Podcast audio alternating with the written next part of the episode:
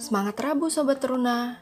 Terima kasih sudah mendengarkan podcast Renungan Harian Teruna GPIB Evata Guntung Payung.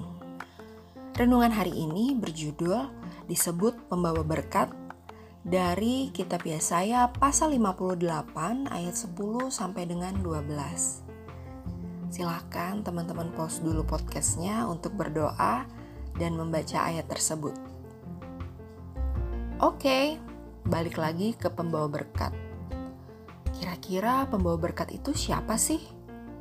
Apakah pelayan firman di ibadah? Atau pendeta saja yang cocok disebut sebagai pembawa berkat? Tentu tidak sobat teruna, semua orang dapat menjadi pembawa berkat termasuk kakak dan juga sobat teruna. Berkat menurut KBBI adalah karunia Tuhan yang membawa kebaikan dalam hidup manusia. Contoh berkat dalam hidup kita adalah seperti nafas yang bisa kita hirup pagi ini, makanan yang kita nikmati hari ini, keluarga kita, pendidikan kita yang walaupun masih di rumah aja, ibadah yang dapat kita ikuti secara online, podcast renungan harian teruna yang bisa kita dengarkan setiap hari, dan juga handphone yang ada di tangan kita sekarang. Bahkan, masalah yang terjadi di kehidupan kita pun adalah sebuah berkat loh Sobat Teruna, karena melalui masalah, kita dapat menjadi pribadi yang lebih baik dari sebelumnya.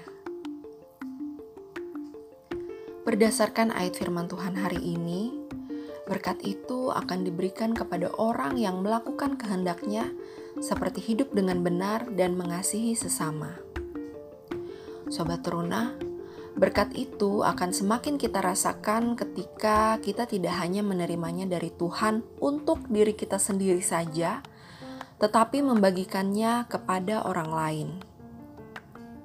Pernahkah suatu waktu Sobat Teruna dapat uang 100 ribu dari orang tua, lalu membelanjakan semuanya untuk jajan bersama teman-teman? Lalu besoknya Sobat Teruna bingung, Ke mana ya uang 100 ribu kemarin? Kok tinggal 5 ribu aja? Nah, itu adalah salah satu contoh kita kurang mampu mengelola berkat yang kita terima. Jika kita mampu mengelolanya, yaitu dengan bersyukur saat menerima uang, lalu membuat rencana sebelum menggunakan uang, misalnya 50% untuk ditabung, atau untuk persembahan atau untuk disumbangkan kepada orang lain dan 50%-nya lagi baru untuk jajan kita sendiri.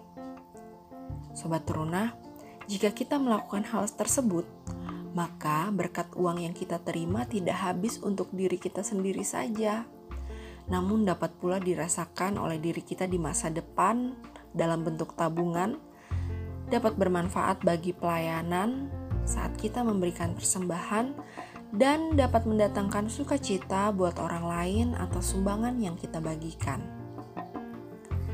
Sobat Teruna, masih ingat kan kalau kita adalah duta Kristus di dunia? Dengan memberikan berkat yang kita miliki, maka kita sedang menyukakan hati Tuhan dan mengasihi sesama.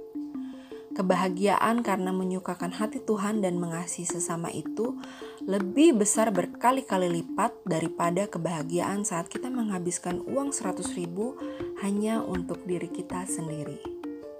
Dengan membagikan berkat bagi sesama, maka kita layak disebut sebagai pembawa berkat. Semangat menjadi berkat bagi sesama ya Sobat Teruna. thank you